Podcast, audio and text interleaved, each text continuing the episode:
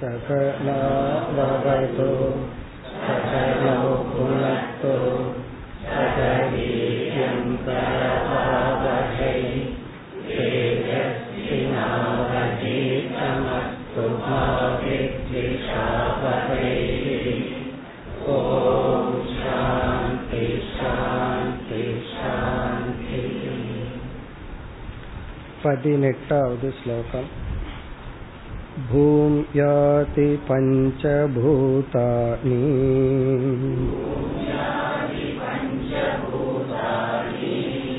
तानतृपाकशोषणैः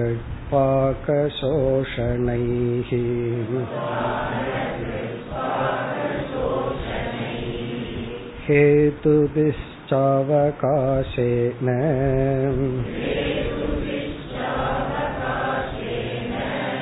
वाञ्छन्त्येषां न हेतवः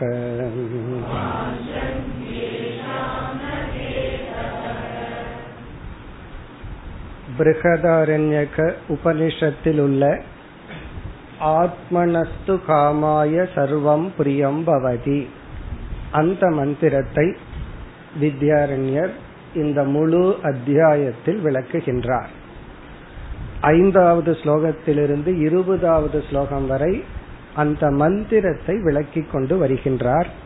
அதில் இந்த ஸ்லோகத்தில் நாம் பஞ்சபூதங்களை வணங்குவது அந்த பஞ்சபூதங்களின் பொருட்டு அல்ல அந்தந்த பூதங்கள் கொடுக்கின்ற நன்மையின் பொருட்டு அதாவது என் பொருட்டு. நமக்கு இந்த பூதங்கள் இந்த பலனை கொடுப்பதனால் நாம் வணங்குகின்றோம் என்று கூறினார். இதில் ஒவ்வொரு பூதத்தினுடைய பலனையும் கூறினார். பூமி இருக்க இடம் அமர இடம் கொடுக்கின்றது. நீர் தாகத்தை தீர்க்கின்றது. பிறகு வந்து அக்னியானது உணவுக்கு பயன்படுகிறது. காற்று உலர்த்துகிறது. ஆகாசம் ஸ்பேஸ் இடம் கொடுக்கின்றது. இப்படிப்பட்ட பலனினால் நாம் இந்த பூதங்களை வழிபடுகின்றோம் அல்லது விரும்புகின்றோம்.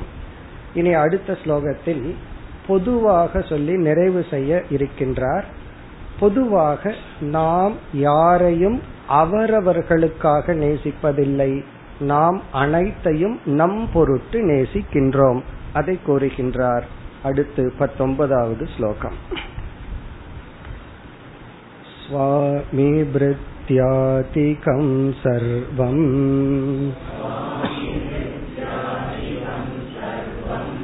सोपकाराय वाञ्छति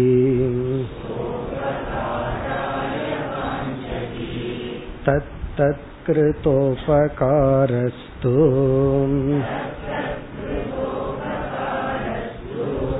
तस्य तस्य न विद्यते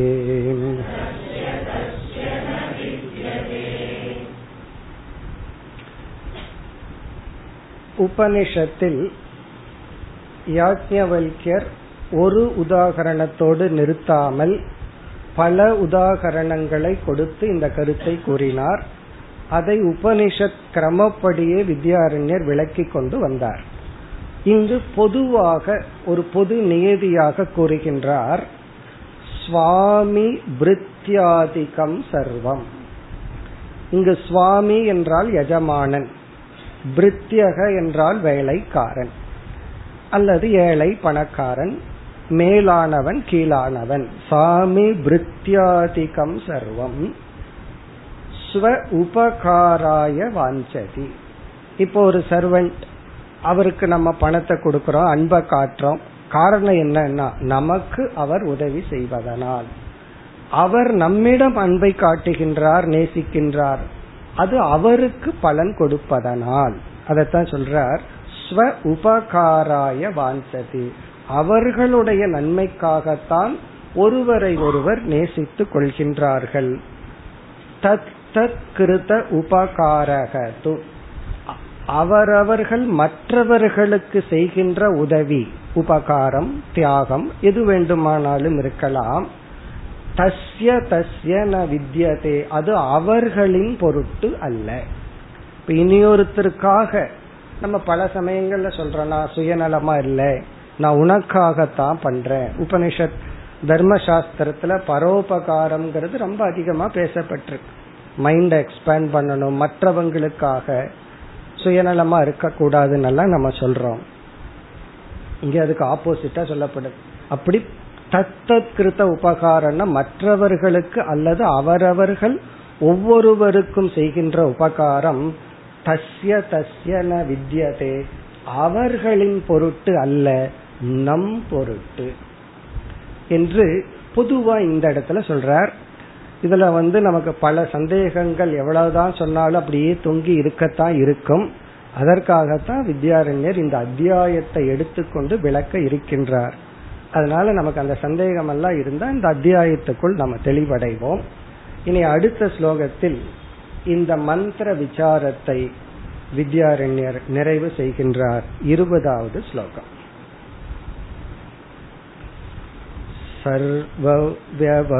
सर्वव्यवहृतिष्वेवम्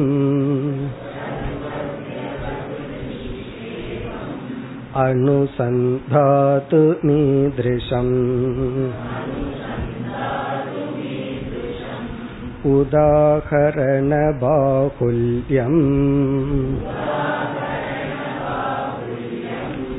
तेन स्वां वासयेत्मतिम्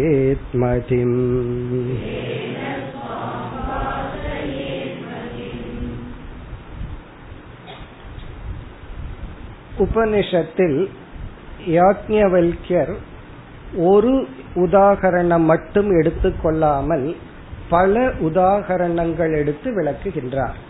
நம்ம ஏற்கனவே பார்த்தோம் அந்த மந்திரம் ரெண்டு வரியோ மூணு வரியோ அல்ல ஒரு பெரிய பேராகிராஃப்னு பார்த்தோம். எதற்காக பல உதாகரணம் சொல்லணும்? ஒன்னு சொன்னா போதாதா? என்ற கேள்வி வரும் பொழுது இங்கு வந்து வித்யாரிஞர் அதற்கான காரணத்தை சொல்லி நிறைவு செய்கின்றார். ஐந்தாவது ஸ்லோகத்திலிருந்து இந்த இருபதாவது ஸ்லோகம் வரை உபனிஷத் மந்திரத்தை தான் அப்படியே விளக்கி உள்ளார். அதனோட எக்ஸ்பிளனேஷன் வரல. மந்திரத்தினுடைய டிரான்ஸ்லேஷன் சொல்லி இருக்கிறார் எதற்கு பல உதாகரணங்கள்? இப்ப கணவன் மனைவி குழந்தைகள் பணம் பிராமண ஜாதி கத்திரிய ஜாதி பிறகு தேவதைகள் வேதங்கள் பிறகு பசுக்கள் இவைகளையெல்லாம் நாம் விரும்புவது அதன் பொருட்டல்ல. நம் பொருட்டு தான் அதுக்கு ஒரே ஒரு கடைசியா சொன்னதே போதுமே.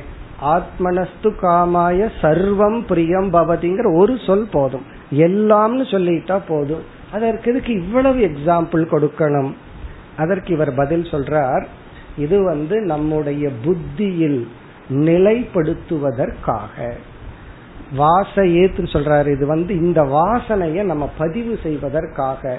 பல எக்ஸாம்பிள் எதற்கு அப்படின்னா இந்த கருத்து அப்பதான் நம்ம மனதிற்குள் பதியும். இது ஒரு விதமான ரிப்பிட்டிஷன் தான். திரும்ப திரும்ப சொல்வதுதான். அதனுடைய தாற்பயம் என்னன்னா மனசுக்குள்ள பதிய வைக்க வேண்டும் என்ற எண்ணத்தினால்தான் பல உதாகரணங்கள் சொல்லப்படுகிறது. பிறகு சில சமயம் நம்ம என்ன சொல்லுவோம்? அதை நான் ஒத்துக்கிறேன் இதுல நான் ஒத்துக்க மாட்டேன்னு சொல்லுவோம். நான் பணத்தை வேணா எனக்காக நேசிக்கிறேன்னு ஒத்துக்கிறேன். அல்லது வந்து வேற ஏதாவது எனக்கு ஜாதியை எனக்காக நேசிக்கிறேன்னு ஒத்துக்கிறேன். ஆனா பையன் விஷயத்துல எல்லாம் அப்படி சொல்லாதீங்க. என் குழந்தைய நான் எனக்காக நேசிக்கல குழந்தைக்காகத்தான் நேசிக்கிறேன்னு சொல்லி சில ஏரியாவில நம்ம ஒத்துக்க மாட்டோம். அதனால இங்க வித்யாரண்யர் சொல்றார் ஒவ்வொருவருக்கும் ஒவ்வொரு விவகாரத்துல மைண்ட் ஸ்டக்கா இருக்கும். அதனால பல எக்ஸாம்பிள் சொல்றதுல இருந்து அந்த விவகாரத்திலும் நீ உன்னைத்தான் நேசிக்கின்றாய். அதற்காகத்தான் இந்த எக்ஸாம்பிள் அத சொல்றார். சர்வ வியவஹிருதிஷு ஏவம். சர்வ வியவஹிருத்தினா ஆல் டிரான்சாக்சன் இங்க விவகிருதினா விவகாரம் டிரான்சாக்சன் அதாவது வந்து இங்கு உறவுகள் ரிலேஷன் ஒவ்வொருத்தரோட நாம வச்சிருக்கிற இணக்கங்கள். சர்வ விவகிருதினா எல்லா இடத்திலும் எல்லா மனிதர்கள் எல்லா விதமான உறவுகள் எல்லா விதமான பொருள்கள். சில பேர்த்துக்கு வந்து வீட்டு மேல பற்று இருக்கும். சில பேர்த்து வாகனத்து மேல பற்று இருக்கும். காலையில எழுந்த உடனே பைக்கையோ அல்லது காரையோ வந்து தொடச்சிட்டே இருப்பார். சில பேர் எழுந்த உடனே வீட்டை ஒரு சுத்தி சுத்தி வருவார். எல்லாம் ஒழுங்கா இருக்கா? அப்படின்னு. ஒவ்வொருத்தருக்கும் ஒவ்வொரு பொருள்ல வந்து மைண்ட் வந்து அட்டாச் ஆயிருக்கும் அதான் சர்வ வியவகிருதிஷுனா எல்லா விதமான விவகாரத்திலும் சில பேர் காலையில எழுந்த உடனே பேலன்ஸ் பாத்துக்குவார் கரெக்டா இருக்கா அப்படின்னு சொல்லி. அந்த காலத்துல ஒரு மாதிரி இருக்கு. ஆனா இந்த காலத்துல பார்க்கணும். ஏன்னா வேற யாராவது எடுத்திருக்கிறதுக்கு வாய்ப்பு இருக்கு. அப்படி இருக்கு. இப்ப எல்லாம் பேங்க் டிரான்சாக்சன் ஆனா அப்படி ஒவ்வொருத்தருக்கும் ஒவ்வொரு பொருள்ல வந்து மைண்ட் ஸ்டக் ஆயிருக்கும். அதனாலதான் வித்யாரண்யர் பலது சொல்றார். சில பேர்த்துக்கு பார்த்தா லைஃப்ல ஜாதி அபிமானம்னே ஒண்ணு பெருசா இருக்கா? சில பேர் அதுல இருந்து வெளியே வர்றதுக்கு ரொம்ப கஷ்டப்பட்டு வந்திருப்பார்கள். சில பேர்த்துக்கு ஏனோ அது வந்து பிளாக் ஆயிருக்கும். அதனாலதான் இங்க சர்வ வியவகிருதிஷு விதவிதமான விவகாரங்களில் நம்ம சேர்த்திக்கணும். இங்க இல்லாததையும் நம்ம சேர்த்தி எப்பாவது நான் அதுக்காகத்தான் நான் நேசிச்சேன்னா அதுக்காக கிடையாது உனக்காகத்தான். அனுசந்தாதும் அனுசந்தாதும்னா கான்டம்ப்ளேஷன் திங்க் பண்ண சிந்திக்க ஈதிருஷம் இப்படிப்பட்ட இங்கு உபனிஷத்தில் சொல்லப்பட்ட உதாகரண பாகுல்யம். பாகுல்யம்னா பல மெனி உதாகரண எக்ஸாம்பிள் என்ன கணவன் மனைவி குழந்தைகள் பொருள் அப்படி ஆரம்பிச்சு பல எக்ஸாம்பிள் சொன்னார். நீ பணத்துக்காக பணத்தை நேசிக்கல உனக்காகத்தான் குழந்தைகளுக்காக குழந்தைய நேசிக்கல உனக்காகத்தான் இப்படி வந்து ஒரு பெரிய லிஸ்ட் உதாகரண பாகுல்யம் ஈது உக்தம் சொல்லப்பட்டுள்ளது. தேன அதன் மூலமாக சுவாம் மதிம் வாசையே. அவரவர்களுடைய புத்தியில் இந்த கருத்தை நிலைப்படுத்தி கொள்ள வேண்டும். இந்த மந்திரத்தினுடைய அர்த்தத்தை நிலைப்படுத்தி கொள்ள வேண்டும். யாராவது வந்து இல்ல இது மட்டும் எக்ஸப்ஷன் எல்லா இடத்துலயும் ஓகே ஆனா இந்த இடத்துல நான் கண்டிப்பா எனக்காக பண்ணல. அப்படின்னு நம்ம சொன்னோம்னா கிடையாது. எல்லா இடத்திலையும் நமக்காகத்தான் நம்ம பண்றோம். இப்ப இத்துடன் உபனிஷத் மந்திரத்தினுடைய டிரான்ஸ்லேஷன் அல்லாது சிறிய விளக்கம் முடிவடைகிறது. இனி வித்யாரண்யர் அடுத்த ஸ்லோகத்திலிருந்து ஆல்மோஸ்ட் இந்த அத்தியாயம் முடியும் வரை இதனுடைய விளக்கத்தை கொடுக்கிறார். ஆத்மனஸ்து காமாய சர்வம் பிரியம் பவதி. அது எப்படி சரி அப்படிங்கிற சந்தேகத்திற்கான பகுதி. இந்த சந்தேகம் நமக்கு கண்டிப்பா வரும். வரல அப்படின்னா இந்த மந்திரமே புரியல அப்படின்னு அர்த்தம். இந்த மந்திரம் புரிஞ்சுதுன்னா கண்டிப்பா நமக்கு சந்தேகம் வரும்.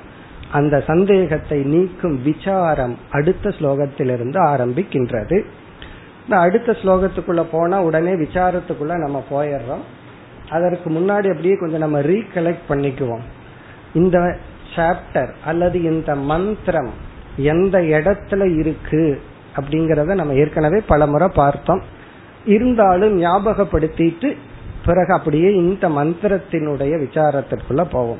என்ன இந்த விசாரத்திற்குள்ள போயிட்டா நம்ம வேற டைமென்ஷன் ஆஃப் திங்கிங் குள்ள போயிடுறோம். இந்த மந்திரத்துல என்னென்ன சந்தேகம் எல்லாம் நமக்கு வரலாமோ அதெல்லாம் தெளிவுபடுத்தப்படுகின்றது. இப்ப நம்ம எப்படி ஆரம்பிச்சோம் இந்த அத்தியாயத்தை?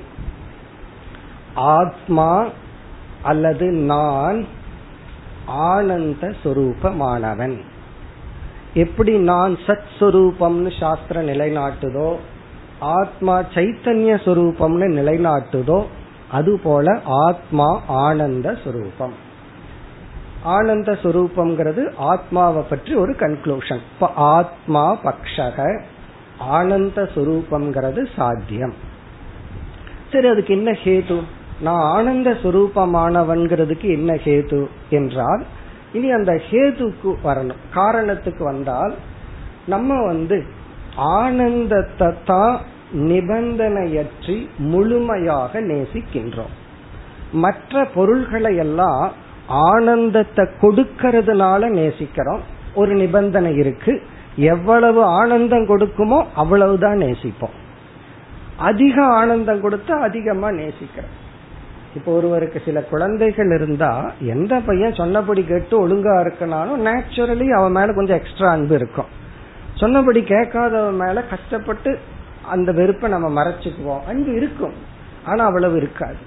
அப்ப அந்த அன்புல தாரதமியம் இருக்கு. நம்ம நேசிக்கிறதுல தாரதமியம் இருக்கு. காரணம் அதுல இருந்து வர்ற ஆனந்தத்துல தாரதமியம் இருக்கு. ஆனா ஆனந்தத்தை நான் நேசிப்பது பூர்ணமாக முழுமையாக. இது ஒரு பக்கம். பிறகு வந்து சாஸ்திரம் என்ன சொல்லுது? நீ உன்னை நேசிக்கின்றாய் முழுமையாக நிபந்தனையற்று.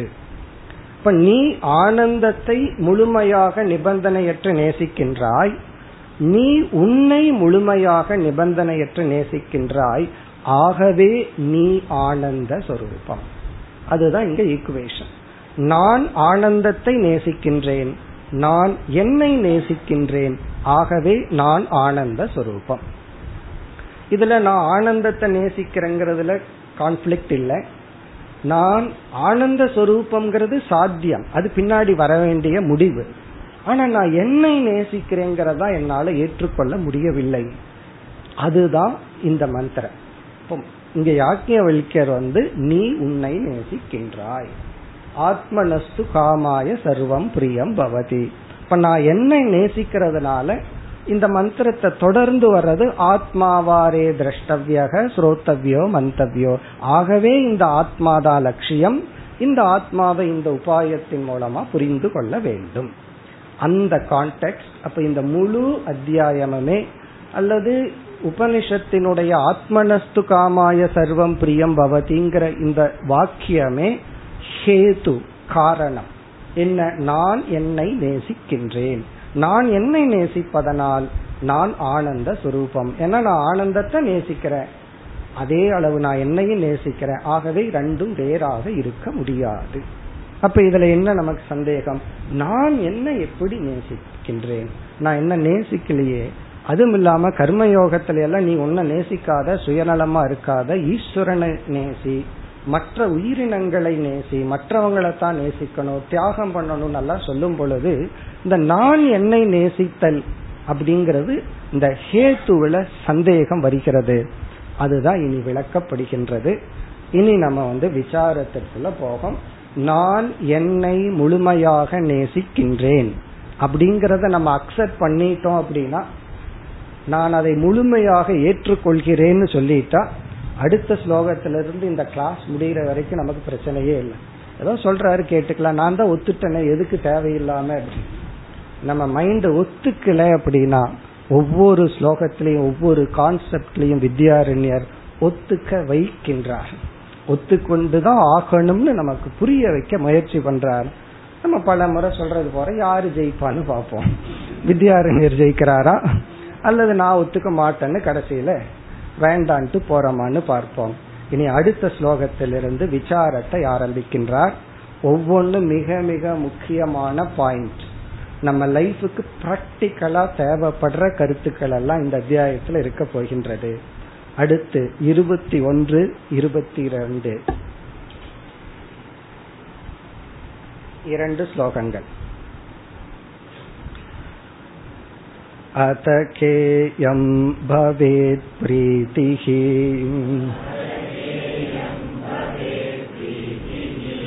श्रूयते या निजात्मनि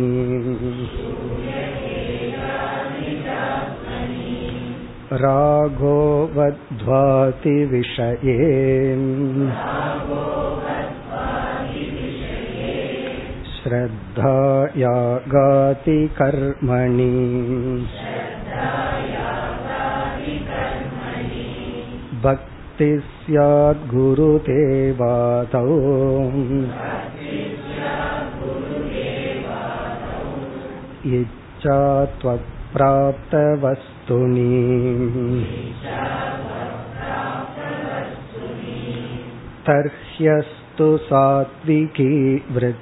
वृत्तिः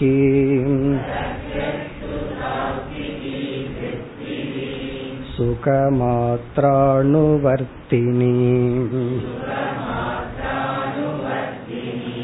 प्राप्ते नष्टेऽपि सद्भावात् इच्छातो व्यतिरिच्यते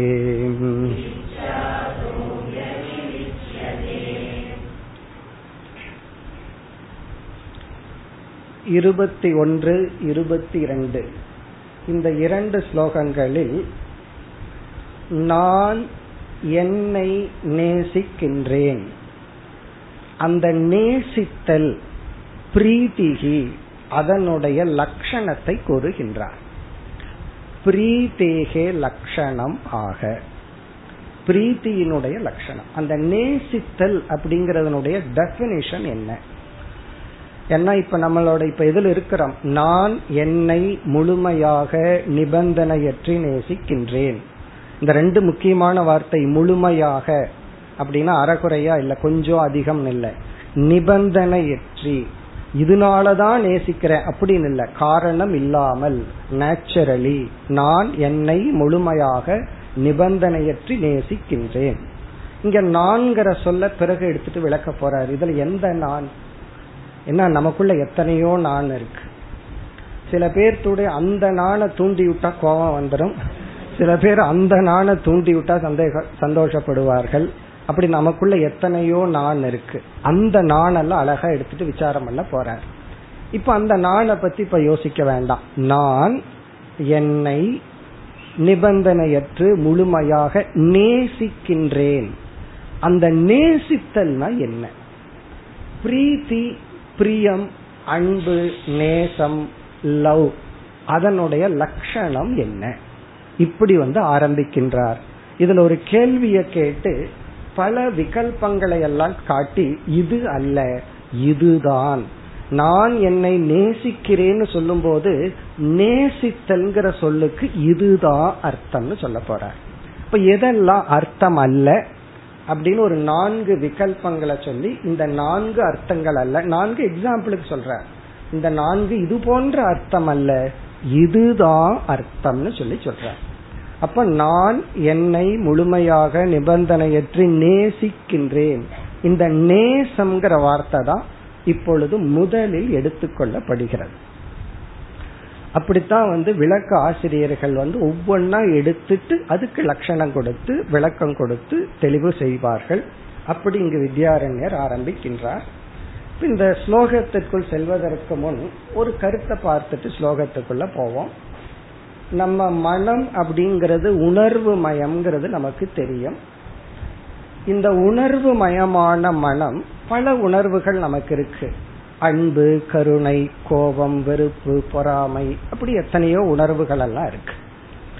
இந்த உணர்வுகள் அப்படிங்கிற அந்த உணர்வை நம்ம அனுபவிக்கணும் என்றால் உணர்வு மட்டுமல்ல எதை நாம் அனுபவிக்க வேண்டும் என்றால் எண்ணங்கள் மூலமாகத்தான் அனுபவிக்க முடியும். இப்ப வந்து விதவிதமான cool drinks hot drinks coffee tea எல்லாம் இருக்கு. அந்த லிக்யூட் ஆப்ஜெக்ட நம்ம அனுபவிக்கணும் அப்படின்னா அதுக்கு ஒரு கண்டெய்னர் வேணும். ஒரு சின்ன கப் டிஸ்போசபிள் கப்னே வச்சுக்குவாங்க அந்த கப்ல நமக்கு காஃபியோ கூல்ட்ரிங்க்ஸோ குடிக்கிறாங்க கொடுக்கிறார்கள். உடனே அந்த கப்பை பயன்படுத்தி அதை நம்ம அனுபவிக்கிறோம். பிறகு அதை டிஸ்போசல் கப்னா தூக்கி போட்டோம். மனிதர்கள் ஒரு கப்பு மூலியமா தான் சாப்பிடுவார்கள். நாய்க்கு வேற பிரின்சிபல் அதுக்கெல்லாம் கப்பு தேவையில்லைன்னு சொல்லக்கூடாது. இது ஒரு எக்ஸாம்பிள் நமக்கு கப்பு தேவை. அந்த கப்பு இருக்கே அதுதான் விருத்தி எண்ணம். தாட் அப்படிங்கிறது அந்த டிஸ்போசபிள் கப்பு மாதிரி. அந்த ஒரு கப்புக்குள்ள வந்து டீ இருக்கும் இனி ஒரு கப்புக்குள்ள காஃபி இருக்கும் இனி ஒரு கப்புக்குள்ள கூல்ட்ரிங்க்ஸ் இருக்கு டிஃபரெண்ட் டிஃபரெண்டா இருக்கும். அதே போல ஒவ்வொரு உணர்வுகளையும் ஒவ்வொரு எண்ணம் நமக்கு காட்டி கொடுக்கிறது. ஒரு தாட் இப்ப கோபம்னு வந்துச்சுன்னா குரோத விருத்தி. அந்த குரோதம்ங்கிற விருத்திக்குள்ள இருக்கிற ஆப்ஜெக்ட் என்னன்னா கோபம்ங்கிற உணர்வு. பொறாமைங்கிறத ஒன்ன நம்ம அனுபவிச்சோம்னா அந்த இடத்துல பொறாமைங்கிற எண்ணம் வந்திருக்கு. அந்த எண்ணத்துக்குள்ள இருக்கிற ஆப்ஜெக்ட் என்ன உணர்வு என்னன்னா பொறாமைங்கிற உணர்வு. அப்படி வெளி விஷயங்கள் மட்டும் விருத்திக்கு விஷயம் அல்ல. இப்போ ஒரு பொருளை பார்க்கிறோம் ரெட் கலர் ட்ரெஸ்ஸ பார்க்கிறோம். அந்த ரெட் கலர் ட்ரெஸ் அந்த எண்ணத்துக்குள்ள இருக்கிற ஆப்ஜெக்ட் அதே போல உணர்வுகளையும் எண்ணங்கள் தாங்கி நமக்கு காட்டுகிறது. அப்புறம் ஒவ்வொரு உணர்வுகளையும் ஒரு எண்ணங்கள் மூலமாகத்தான் நாம் உணர்கின்றோம். அதனாலதான் காம விருத்தி குரோத விருத்தி லோப விருத்தி அப்படின்னு எல்லாம் நம்ம சொல்றோம்.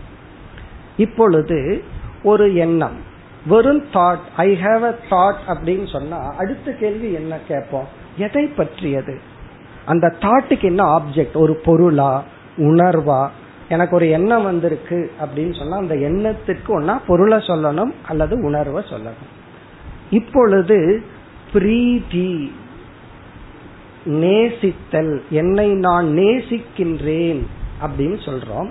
அந்த நேசித்தல் அப்படிங்கிற தாட் எண்ணம் அந்த எண்ணத்துக்குள்ள நேசம்ங்கிற ஒரு உணர்வு இருக்கே அந்த உணர்வினுடைய சொரூபம் என்ன? அந்த உணர்வினுடைய லட்சணம் என்ன? அதுதான் இங்கு கேள்வி அதற்கான பதில் வருகின்ற இப்ப என்ன நான் நேசிக்கிறேன்னு சொல்லும்போது தெர் இஸ் அ தாட் ஒரு எண்ணம். அந்த எண்ணத்துக்குள்ள என்ன இருக்கு? கோபம் இல்லை வெறுப்பில்லை விருப்பில்லை ஏதோ எதுவும் கிடையாது. அன்புன்னு ஒண்ணு இருக்கு. அந்த அன்பினுடைய சொரூபம் என்ன? இந்த இடத்துல நம்ம அன்பை மட்டும் நேசத்தை மட்டும்தான் பேசுறோம். இதுல இனியொன்னு பலதெல்லாம் இருக்கு. அதெல்லாம் பின்னாடி பார்க்க போறோம். இந்த நான் எண்ணெய் எல்லாம் சொல்றோமே அது எப்படிப்பட்ட நான் எப்படிப்பட்ட எண்ணெய் இப்ப நம்ம ஒரு எக்ஸாம்பிளுக்கு பார்ப்போமே. இப்ப என்னையே நான் கொஞ்சம் பாக்கிறேன் என் மனசையே நான் பாக்கிறேன் ஒரு நேரத்துல நான் செஞ்ச ஒரு நல்ல காரியம் அல்லது நம்ம இந்த வேதாந்த கிளாஸ் ஒரு அஞ்சாறு வருஷம் படிச்சிருப்பாங்க. படிச்சுட்டு அவங்களுக்குள்ள ரெண்டு உணர்வு இருக்கும். ஒன்னு அஞ்சு வருஷத்துக்கு முன்னாடி இப்படி மோசமா இருந்தேன். இப்ப இவ்வளவு நான் முன்னேறி இருக்கேன்னு நினைச்சு சந்தோஷப்படுறேன் அப்போ அவர்கள் அவர்களையே பார்த்து பாசிட்டிவ் ஆஸ்பெக்ட் ஆஃப் அவங்கள பார்க்கும் பொழுது நம்ம மேல ஒரு சந்தோஷம் வரும் பிரீத்தி வரும். அப்ப அந்த எண்ணத்துல என்னையே நான் நேசிக்கும் பொழுது எதை எப்படிப்பட்ட நான்? வேதாந்தத்துல கொஞ்சம் இம்ப்ரூவ் ஆன நானை பாக்கிறேன் பலகீனம் நீங்கிய என்ன பார்த்த உடனே சந்தோஷம். இந்த சந்தோஷம் நினைச்சா பரவாயில்ல. உடனே என்ன ஆகும்னா இன்னும் இந்த பலகீனம் எல்லாம் இருக்கு. இவ்வளவுதான் கோபம் குறைஞ்சிருக்கு. இவ்வளவுதான் பேச்சு குறைஞ்சிருக்கு. எட்டு இட்லியில இருந்து இன்னும் ஏழுக்கு தான் வர முடிஞ்சிச்சு. அந்த ஒண்ணுக்கே அவ்வளவு சந்தோஷம். இன்னும் இவ்வளவு ரிஃபைன்மெண்ட் இருக்கு. அப்ப என் மேலேயே எனக்கு கோபம் வரும் அப்ப என்ன நினைச்சு ஒரு ஆஸ்பெக்ட் ஆஃப் என்ன நினைக்கும் போதே என் மீது எனக்கு கோபம் வருது. ஒரு அம்சமான என்ன நினைக்கும் போதே எனக்கே என் மீது அன்பு வருகிறது. அப்ப ரெண்டு தாட் என்னுடைய ஒரு போர்ஷனை பார்த்து நான் சந்தோஷப்படுறேன். என்ன portion positive aspect of me பாசிட்டிவான என்ன பார்த்து சந்தோஷப்படுறேன்.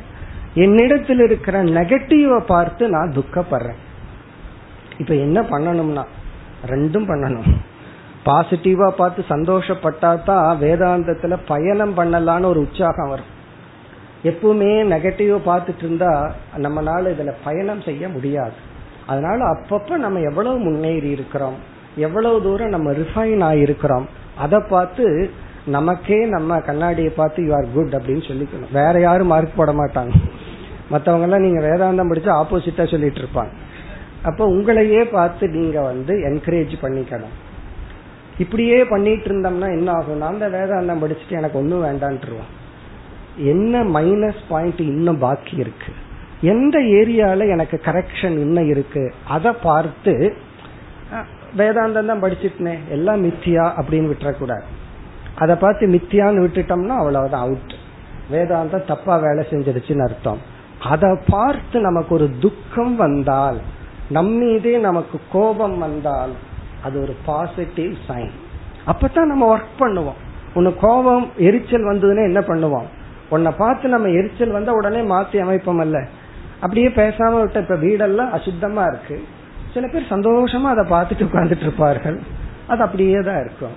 அதை பார்த்து டாலரேட் பண்ண முடியலன்னு என்ன பண்ணுவாங்க? கஷ்டமோ நஷ்டமோ எந்திரிச்சு கிளீன் பண்ணுவாங்க. அப்படி நம்மீதே நமக்கு ஒரு கோபம் வெறுப்பும் வந்தால் அது ஒரு விதத்துல நல்லது. ஏன்னா அதை ரிஃபைன் பண்ண முயற்சிக்கு அது உதவி பண்ணும். இப்போ நான் என்னை இந்த நெகட்டிவ் ஆஸ்பெக்டை விட்டுருவோம் இப்ப பாசிட்டிவ்க்கு வருவோம். நான் என்னையே பார்த்து நேசிக்கின்றேன். அந்த நேசம் அதனுடைய லட்சணத்தை இப்ப சொல்ற. இப்ப வந்து நம்ம பக்தி யோகத்துல பார்த்திருக்கிறோம். நமக்குள்ள அன்பு அப்படிங்கிற ஒரு உணர்வு இருக்கு. அன்பு லவ். இந்த அன்பு பிரீத்தி நேசம் இதெல்லாம் ஒரே பொருள் தான் இப்ப இந்த அன்பு அப்படிங்கிற ஒரு உணர்வோட சுயநலம் அப்படிங்கிற ஒண்ணு கலக்கும் பொழுது இந்த சரீர அபிமானத்தை நான் அப்படின்னு வச்சுட்டு ஒரு சுயநலம் எனக்கு மட்டும்தான் நான்கிறது இந்த உடலோடு கலக்கும் பொழுது அப்ப என்ன ஆகும் இந்த உடலோடு சம்பந்தப்பட்டவங்க தான் நமக்கு வந்து பாசத்தை கொடுக்க முடியுது அன்பு செலுத்த முடிகிறது. அப்ப அந்த அந்த அன்பு தான் பாசம் அப்படின்னு பரிணாமத்தை அடைகிறது. எப்பொழுது நான் இந்த உடல் நான் அப்படின்னு இந்த உடலோடு சம்பந்தப்படுத்தும் பொழுது. அதாவது கும்பகர்ணன் வந்து எனக்கு சோறு போட்டான். அதனால என்னன்னா இந்த உடம்ப பார்த்துட்டான். அதனால அவனுக்கு தான் நான் கடமைப்பட்டிருக்கிறேன். அப்ப இந்த உடலோடு சம்பந்தப்படும் பொழுது அவர்கள் மீது நமக்கு வருவது பாசம் பந்தம் அப்படின்னு எல்லாம் சொல்றோம். பிறகு இதே இது அன்பு இறைவன் சொல்லி பகவான் இடத்துல மேல் இடத்துல வரும் பொழுது அது பக்தின்னு பரிணாமத்தை அடைகிறது. அது அது குருவிடத்துல வந்தாலும் தேசத்திடத்துல வந்தாலும் அத பக்திங்கிறோம். தேச பக்தி குரு பக்தி பிறகு வந்து ஈஸ்வர பக்தின்னு சொல்றோம். வீட்டு மேல வச்சிருக்கிற அன்பை எல்லாம் பக்தின்னு சொல்றது இல்லை வீட்டு மேல ரொம்ப பக்தி இருக்குன்னு சொல்றது இல்லை வீட்டை தாண்டி நான் பிறந்த நாடுன்னு வந்தா அது ஒரு பக்தின்னு சொல்றேன். குரு இடத்துல பாசம்னு சொல்லக்கூடாது. குரு இடத்துல இருக்கிற பக்தி. ஏன்னா அங்க அறிவின் அடிப்படையில ரிலேஷன்ஸ் வருது. அப்படி இந்த ஒரே ஒரு உணர்வு தான் இந்த அன்புங்கிற உணர்வு விதவிதமான பரிணாமத்தை அடைகிறது. இன்னும் கொஞ்சம் ஹையர் லெவல்ல போனோம் அப்படின்னா ஒரு பொருள் மீது எனக்கு அட்டாச்மெண்ட் அந்த அன்பு தான் பற்றா மாறிடுச்சு. அது எனக்கு ரொம்ப வேண்டித்தவங்க கிட்ட இருந்துச்சு அப்படின்னா அதுதான் பொறாமையாக வடிவெடுக்கிறது. இந்த அன்பு தான் பொறாம வருது. ஒரு பொருள் மீது எனக்கு அட்டாச்மெண்ட் அது வேறொருத்தர் இடத்துல இருக்கு. சம்பந்தம் இல்லாதவங்கிட்ட இருந்தா இல்ல. நம்ம போல ரொம்ப க்ளோஸா இருக்கிறவங்க கிட்ட இருக்கு. உடனே அது பொறாமையாக வடிவெடுக்கிறது. அப்ப இந்த அன்புங்கிற ஒரே ஒரு உணர்வு விதவிதமான உருவத்தை எடுக்கின்றது. அந்த உருவம் இருக்கே அதை கேரி பண்றது தாட் எண்ணம் டிஸ்போசபிள் கப்பு மாதிரி. நான் ஏன் டிஸ்போசபிள் கப்புன்னு சொல்றேன்னா ஒவ்வொரு எண்ணம் வந்து வந்து போகுதல்ல. அதனாலதான். உன்னை குடிச்சு தூக்கி போடுறோம் அடுத்தது உன்னை சாப்பிட்டு தூக்கி போடுறோம். உள்ள இருக்கிற கண்டென்ட் மாறிட்டே இருக்கு. இப்போ இந்த நேசம் அன்பு என்னிடத்தில் செலுத்துதல்ங்கிறது எப்படிப்பட்டது? இதுதான் கேள்வி.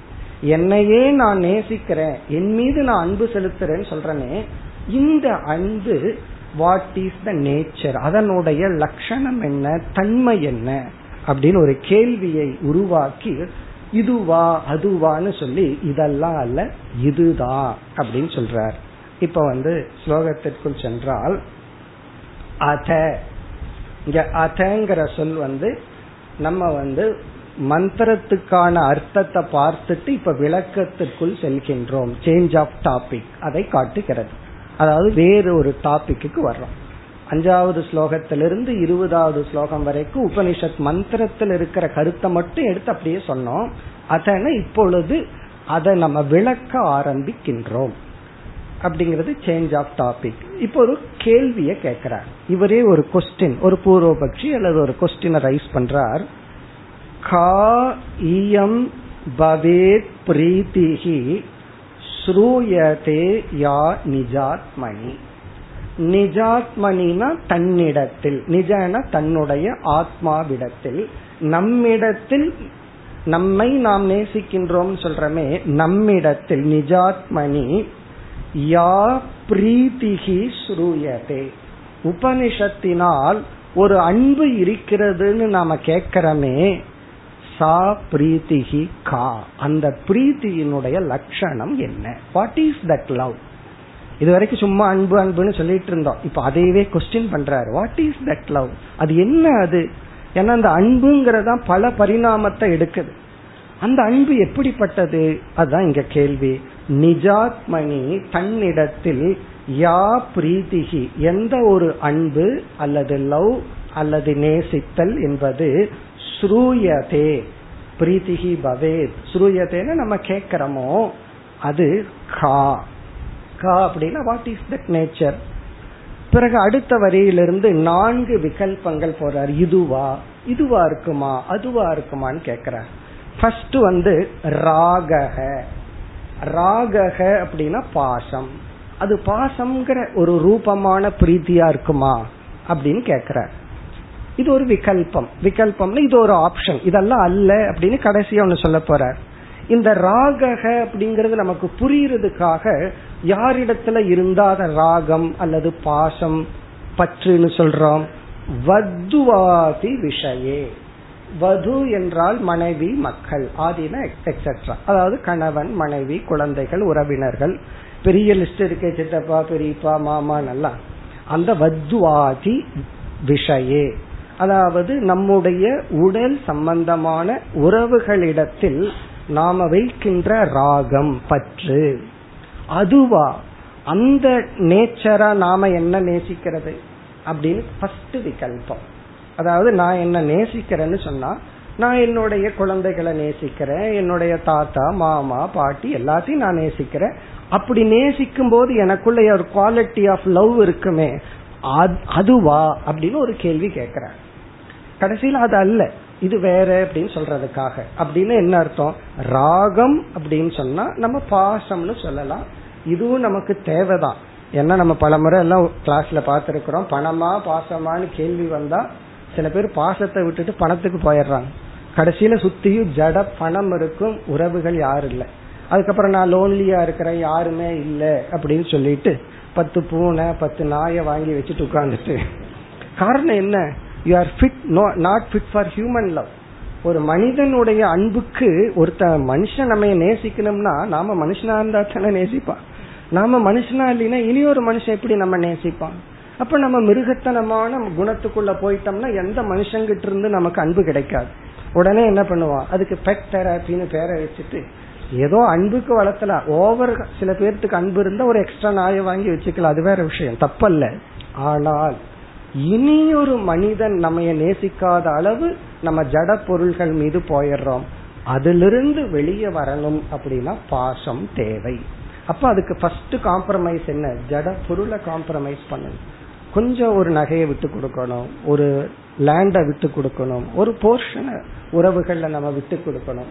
இல்ல விட்டு கொடுத்தா நான் என்ன ஏமாளின்னு நினைச்சிருவானோன்னு நினைச்சிட்டு போகட்டும். இவருக்கு விட்டு கொடுக்கற மனசு இல்ல. உடனே எத்தனையோ லாஜிக்கெல்லாம் வந்துடும் அப்படி ஜடமான பொருளை காட்டிலும் உறவுகளுக்குள்ள நம்ம போய் உறவுகளை நம்ம சம்பாதிக்கணும்.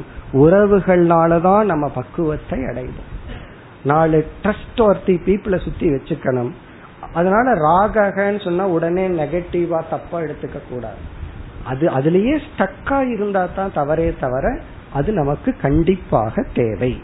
இப்ப ராகவா அப்படிப்பட்ட ராகமா அந்த ஃபார்மா என்ன நான் நேசிக்கிறது? இது ஒரு விகல்பம் இது ஒரு கொஸ்டின் இனி அடுத்தது. ஸ்ரத்தா யாகாதி கர்மணி. நமக்குள்ள ஸ்ரத்தை அப்படிங்கிற ஒரு உணர்வு இருக்கு. ஸ்ரத்தைக்கெல்லாம் டிரான்ஸ்லேஷன் நமக்கு வேண்டித்தது இல்லை நமக்கே தெரியும். ஸ்ரத்தைக்கு என்ன டிரான்ஸ்லேஷன் விஸ்வாசம். விஸ்வாசத்துக்கு என்ன டிரான்ஸ்லேஷன் ஸ்ரத்தை. அவ்வளவுதான். மாத்தி மாத்தி தான் நம்ம சொல்லிக்கிறோம் அப்ப ரெண்டு ஒண்ணுதான். அது இந்த ஸ்ரத்தைங்கிறது பொதுவா நமக்கு எதுல வரும்? யாகாதி கர்மணி. யாகம் முதலிய கர்மங்களில். ஒரு யாகம் நம்ம வந்து ஒரு தேவதைய குறிச்சு பண்றோம். பித்திருக்களை குறிச்சு சில பூஜைகள் பண்றோம். பியூர்லி ஸ்ரத்த தான். சயின்டிபிக்கா இந்த இந்த பலன் என் பித்திருக்களை குறிச்சு நான் செய்யற இந்த பலன் அவங்களுக்கு போகுதுங்கிறத நம்ம பார்க்க முடியாது. நம்பிக்கை. அப்போ யாகம் முதலிய கர்மங்களில் நம்ம நம்பிக்கை இருந்தா தான் நம்ம வந்து செய்வோம். அப்படி யாகாதி கர்மணி யாகம் முதலிய கர்மத்துல அதனுடைய தத்துவம் புரியாமலேயே நமக்கு ஒரு நம்பிக்கை இருந்தால் அப்போ அதை நம்ம செய்வோம். அதே போல சாஸ்திரத்திலையும் ஆரம்பத்துல ஏன் ஸ்ரத்தைய சொல்றோம்னா சாஸ்திரம் படிச்சா தான் சாஸ்திரத்தினுடைய பலனை நம்ம அனுபவிப்போம். சாஸ்திரம் படிக்கணும்னா சாஸ்திரத்துல ஸ்ரத்த வேணும். சாஸ்திரத்துல ஸ்ரத்த வேணும்னா சாஸ்திரத்தினுடைய பலன் நமக்கு கிடைச்சிருக்கணும். கிடைக்கல. அப்ப சாஸ்திரத்தினுடைய பலன் கிடைக்காமையே சாஸ்திரத்தின் மீது வைக்கிற நம்பிக்கை தான் ஸ்ரத்தை. இப்ப ஸ்ரத்தைனா ஒரு விதமான நம்பிக்கை. இதுவும் என்னன்னா அன்பு. நம்ம அன்பு வந்து யாகங்கள் சாஸ்திரம் குரு இவர்கள் இடத்துல போன குருவுக்கு வேற சொல்ற இவர்கள் இடத்துல போச்சு அந்த நம்பிக்கையா மாறுச்சுன்னா அப்ப அந்த ஸ்னேகம் அன்புங்கிறது நம்பிக்கைன்னு மாறுது. அப்ப நான் என்னிடத்துல வைக்கிற அன்பு நான் என்னை நேசித்தல்ங்கிறது யாகம் முதலிய கர்மத்தில் இருக்கிற ஸ்ரத்தையா? ஸ்ரத்தா ரூபமா? இந்த பிரீத்தி. இரண்டாவது விகல்பம். இதுவும் அல்லன்னு சொல்றார். பிறகு மூன்றாவது பக்தி சியாத் குரு தேவாதவ் பக்தியா? பக்திங்கிற உணர்வா? இப்ப இந்த அன்பு அப்படிங்கிறது குருவிடத்திலும் இறைவனிடத்திலும் செலுத்தப்பட்டால் அத பக்தின்னு சொல்றோம். அதே போல என்னை நான் நேசித்தல்ங்கிற அன்பு பக்திங்கிற உருவை எடுத்து அது என்ன நான் நேசிக்கிறேனா அப்படின்னா அதுவும் இல்லை. அப்ப குருவை நான் நேசிக்கிறது அப்படிங்கிறது அதுக்கு பேரு பக்தி. இப்ப எல்லாமே உனக்காகன்னு சொன்னா அப்ப நான் குரு மீண்டும் பக்தி செய்யறது எனக்காகத்தான். அது பக்தி. அது வேற என்ன நான் நேசிக்கிறதுங்கிறது வேற. ஏன்னா என்ன நான் நேசிக்கிறதுன்னு சொன்னா அது சுயநலமா தெரியுதே. அப்ப நான் குருவை நேசிக்கிறேன் ஈஸ்வரனை நேசிக்கிறேன் யாகங்கள் மீது எனக்கு நம்பிக்கை இருக்கு அதெல்லாம் பொய்யான்னா அது வேற இது வேறன்னு சொல்றேன் அப்ப எதுதான் நான்? அது கடைசியா பதில் சொல்ல வர்ற இப்ப பக்திஹி குரு தேவாதவ். விதவிதமான தேவதைகளிடம் ஈஸ்வரனிடமும் குருவிடமும் நாம செலுத்துற அந்த அன்பு இருக்கே. அது பக்தி ரூபத்தை எடுக்கிறது. அதுவா. என்ன கேள்வி? அதுவா என்னை நான் நேசித்தல்ங்கிறதுக்கு அர்த்தம். அடுத்தது நான்காவது. இச்சா து அப்பிராப்த வஸ்துனி. அடுத்தது இச்சா. இச்சா அப்படின்னா ஆசை. டிசையர் ஆசை. ராகங்கிற இடத்துல நம்ம வந்து பாசம்னு பார்த்தோம். ஒரு உணர்வுடையவர்கள் மீது நாம செலுத்துற அன்ப பாசம்னு சொல்றோம். ஜடமான பொருள்கள் மீது நம்ம செலுத்துற அன்பை வந்து இச்சை விருப்பம் அப்படின்னு சொல்றோம். இப்ப இச்சாவா? இச்சான விருப்பம். இப்ப அன்பு அப்படிங்கிறது விருப்பம். அட்டாச்மெண்ட் பற்று அப்படிங்கிற ஒரு ஃபார்மை எடுத்துடுது. அதுதான் நான் என்ன நேசிக்கிறேனா? பிறகு அது எங்க இருக்கும்? இந்த இச்சை அப்பிராப்த வஸ்துனி. அப்பிராப்த வஸ்துனா நாம் அடையாத பொருளிடத்தில் இருப்பது. இப்ப இச்சை என்பது நாம் அடையாத பொருளிடத்தில் இருப்பது. ஒரு பொருளை நம்ம கடையில பாத்துறோம் அதை நம்ம அடையல. அது அடையணும் அப்படின்னா அது மீது நமக்கு ஒரு அன்பு வரணும். அந்த அன்பு இச்சையாக பரிணாமத்தை அடையும். அது இச்சையா மாறின உடனே வாங்குற அளவு அது ஸ்ட்ரென்த் அடையணும் இச்சை. ஏன்னா எல்லாத்தையும் பாக்கிறோம். எதை நம்ம வாங்கிட்டு வர்றோம்? அந்த இச்சா வந்து கண்டிப்பா எனக்கு வேணும்னு தீவிர இச்சையா மாறின உடனே அந்த பொருளை அடையறோம். அப்பிராப்த வஸ்துனி. அது அடையாத வரைக்கும் தான் அது மேல இச்சை. அதை அடைஞ்சிட்டோம் அப்படின்னு சொன்னா அது மேல நான் ஆசை வச்சிருக்கிறேன் அப்படின்னு சொல்லக்கூடாது. எப்ப நம்ம ஆசை வைப்போம்? அது இல்லாததுனாலதான் அது மேல ஆசை வைக்கிறோம். அந்த பொருள் நம்ம கிட்ட வந்துட்டா பிறகு அந்த பொருள் மீது இச்சை என்ற உணர்வு மாதிரி மாறிடும். வேற உணர்வு அதுக்கு வந்துடும். பொசசிவ்னஸ் இது எங்கிட்டயே இருக்கணும். என்னை விட்டு போக கூடாது அப்படிங்கிற எண்ணம் வந்துடும். அதனால ஒரு பொருள் மீது இச்சை எதுவரை இருக்கும்னா அது நம்மிடம் இல்லாத வரை. நம்ம வேற கான்டெஸ்ட்லயும் பார்த்திருக்கிறோம். அந்த பொருள் வந்து சந்தோஷத்தை கொடுக்கல அந்த பொருள் மீது உள்ள இச்சை நம்மை விட்டு போனதுனாலதான் நம்ம சந்தோஷப்படுறோம் எல்லாம் பார்த்திருக்கிறோம். அப்ப இச்சை அப்படிங்கிறது அடையாத வஸ்துவிடம் இருக்கின்ற அன்புங்கிற உணர்வு பரிணாமத்தை அடைந்து உள்ளது. இப்படி நான்கு விகல்பம் போடுறார். இப்படி நீங்க எதை எவ்வளவு வேணாலும் ஆட் பண்ணிக்கலாம். கோபத்தை ஆட் பண்ணலாம் பொறாமை ஆட் பண்ணலாம் எதை வேணாலும் போட்டுக்கலாம். ஏன்னா இச்சாங்கிறதா உபாதான காரணம். அதாவது அன்பு பிரீத்திங்கிறது உபாதான காரணம். அதுல விதவிதமான கலவைகள் சேரும் பொழுது விதவிதமான உணர்வுகள் வருகின்றது பரிணாமம் அடைகின்றது. அதுவா? அப்படின்னு கேக்குற அப்ப நான் என்னை நேசிப்பது?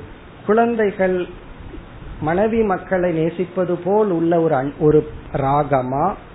யாக கர்மத்தில் இருக்கிற ஸ்ரத்தையா? குருவை நான் நேசிக்கும் போது எனக்குள்ள பக்தின்னு ஒரு உணர்வு வருது. அந்த பக்தி தான் என்ன நான் நேசிக்கிறதுங்கிறதா?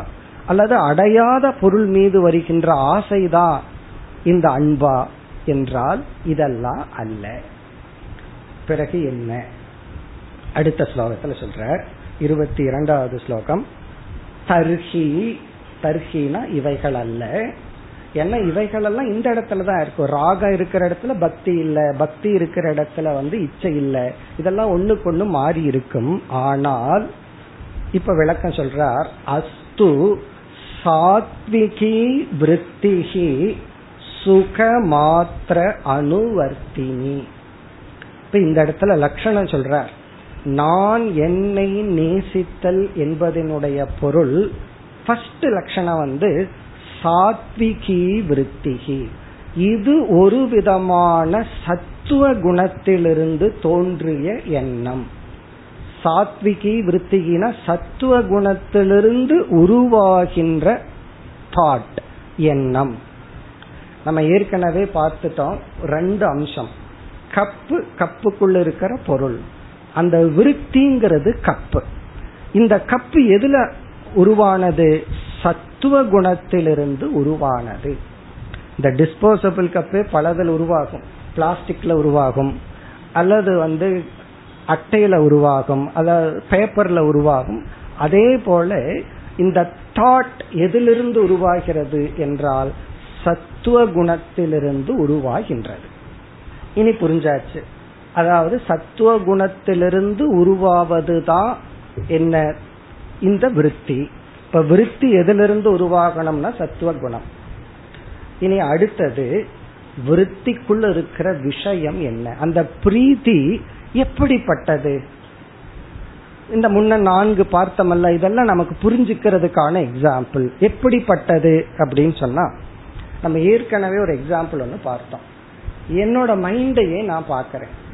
எந்த நேரத்துல என்னுடைய மனசில் இருக்கிற பாசிட்டிவ் அம்சத்தை என்னுடைய மைண்ட் ஃபோக்கஸ் பண்ணுதோ அப்ப எனக்கு ஒரு சந்தோஷம் கிடைக்கிறது.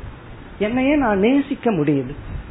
என்னோட மைண்டில் இருக்கிற பலகீனத்தை எப்ப நான் ஃபோக்கஸ் பண்றேனோ அப்ப என்னால நேசிக்க முடியல. இன்ஃபேக்ட் எனக்கு கோபம் வருது வெறுப்பு வருது. அந்த வெறுப்பும் கூட பிரீத்தியினுடைய மறு அம்சம்தான். என்ன நான் நேசிக்கிறதுனாலதான் வெறுப்பு வருது. யாரோ ஒருத்தன் நம்ம சம்பந்தம் இல்லாத ஒருத்தன் அவங்கிட்ட ஒரு பலகீனம் இருக்கு. அதனால நம்ம அஃபெக்ட் ஆகல. அதை பார்த்து நம்ம வந்து கோவப்பட மாட்டோம். அவங்கிட்ட அவன் அப்படித்தான்ட்டு போயிடுவான். ஆனா நம்மையே பார்த்து இவன் இப்படித்தான்ட்டு போக மாட்டான். இவன் இப்படி நான் இப்படி இருக்கிறனே அப்படின்னு வேதனைப்படுவேன். அப்போ என்ன ஏன் நான் பார்க்கும் பொழுது என்னுடைய அந்த கரணத்தை நான் பார்க்கிறேன். என்னையே நான் பார்க்கும் பொழுது அந்த நான்கிறத கொஞ்சம் பல விசேஷம் இருக்கு. அது பின்னாடிதான் நம்ம விளக்கமா பார்க்க போறோம். இந்த இடத்துல இந்த அளவுக்கு புரிஞ்சுக்குவோம். என்னையே என்னை அறியாம என்னோட மைண்ட் என்ன போக்கஸ் பண்ணுது. இந்த கண்ணு வந்து எல்லா டைமும் வெளியவே பார்த்துட்டு இருக்கோம். நேச்சுரலா அதுக்கு தான் அந்த கண்ணு படைச்சிருக்கு. சில சமயங்கள் என்ன பண்ணுது தெரியுமோ கண்ணு? கண்ணாடியை வச்சுட்டு தன்னையே பார்த்துக்கும். அதே போல என்னோட மைண்ட் வெளி விஷயத்தையே பார்த்துட்டு இருக்கு திடீர்னு மைண்ட் எனக்குள்ளேயே என்ன பார்க்குது. அந்த வெறும் மைண்ட் ஆஸ்பெக்டுக்குள்ள பிளஸ் அண்ட் மைனஸ் இருக்கு. பிளஸ் பார்க்கும்போது ஒரு சந்தோஷம் ஒரு என்கரேஜ்மெண்ட் மைனஸ பார்க்கும் பொழுது ஒரு வருத்தம் கோபம்.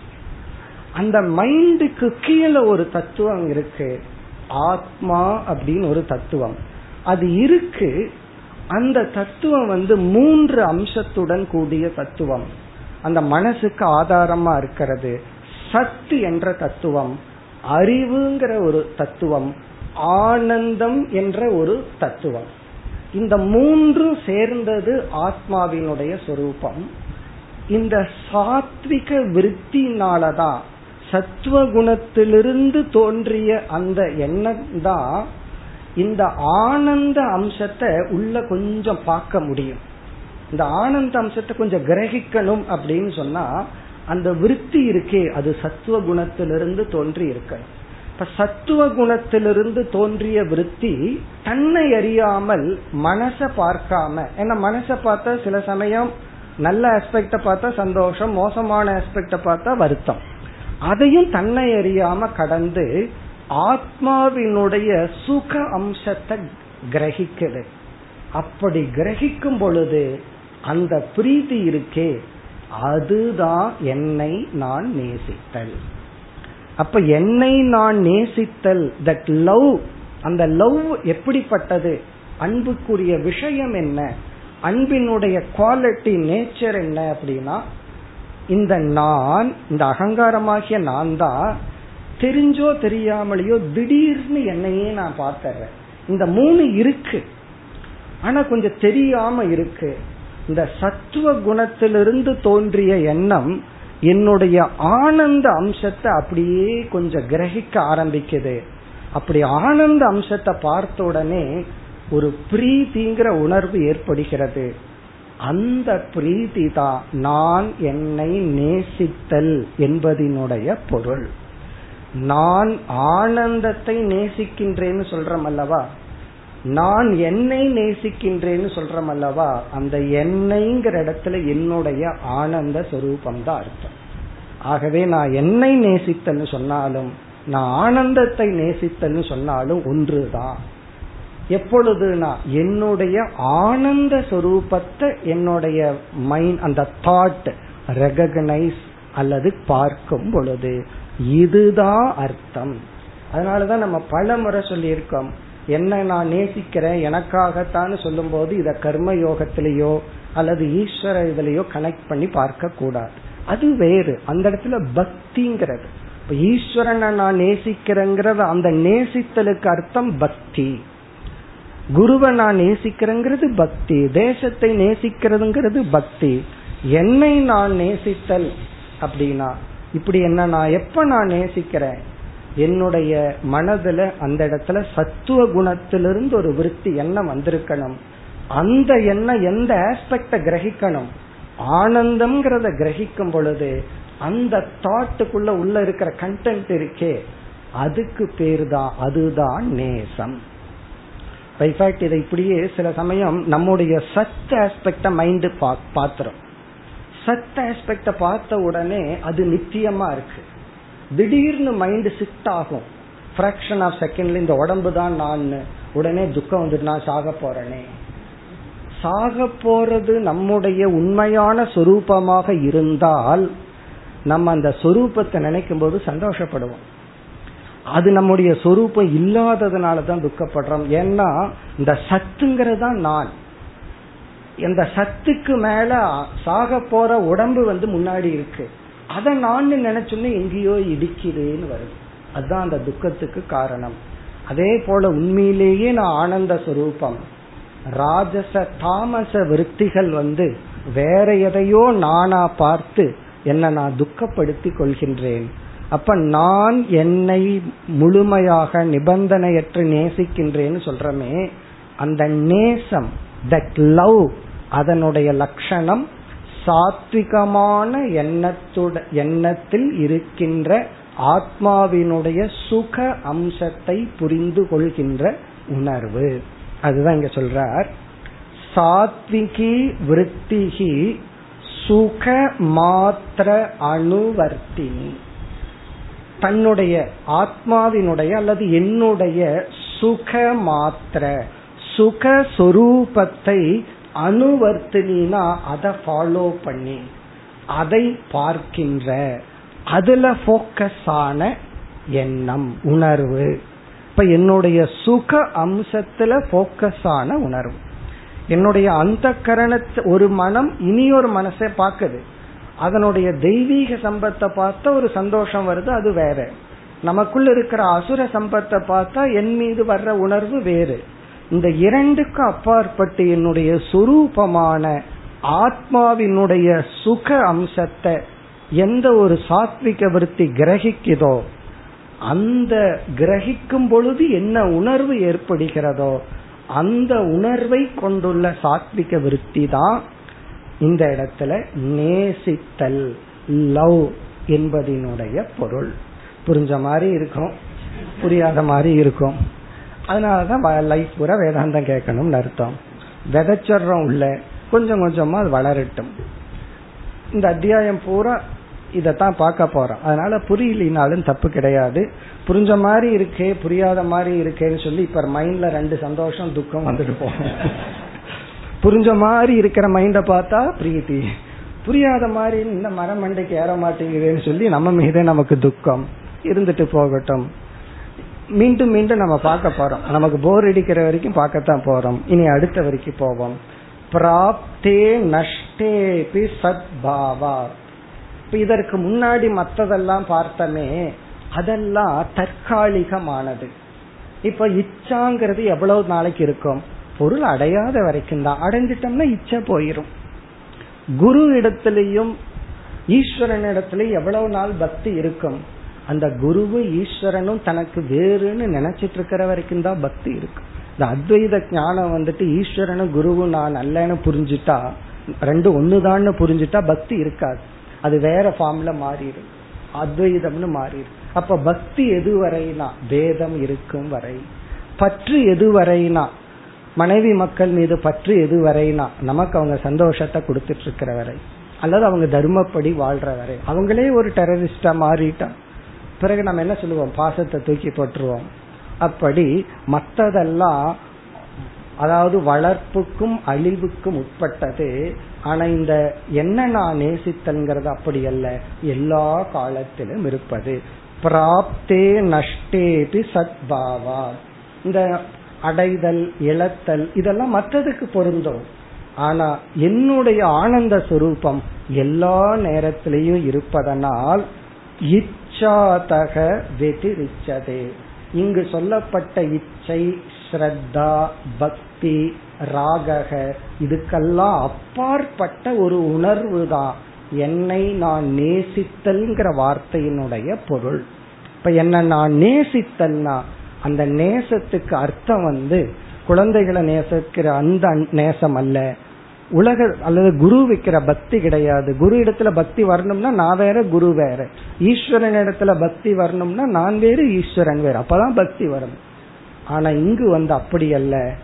சாத்விகமான விருத்தி எப்ப நமக்கு தோன்றி அந்த விருத்திக்குள்ள என்னுடைய சுக அம்சத்தை அந்த விருத்தி பார்த்தால் அப்பொழுது ஒரு அன்பு ஏற்படுமே. ஆனந்தத்தை நம்ம விரும்புறோம்னு சொல்றோமே அதுதான் என்னை நான் நேசித்தல் என்பதனுடைய பொருள். ஒரு வாரம் யோசிங்க. அடுத்த வாரம் மீண்டும் பார்ப்போம். ஓம் போர் நமத போர் நமிதம் போர் போர் பூர்ணமுதச்சதே பூர்ணஸ்ய பூர்ணமாதாய பூர்ணமேவாவசிஷ்யதே. ஓம்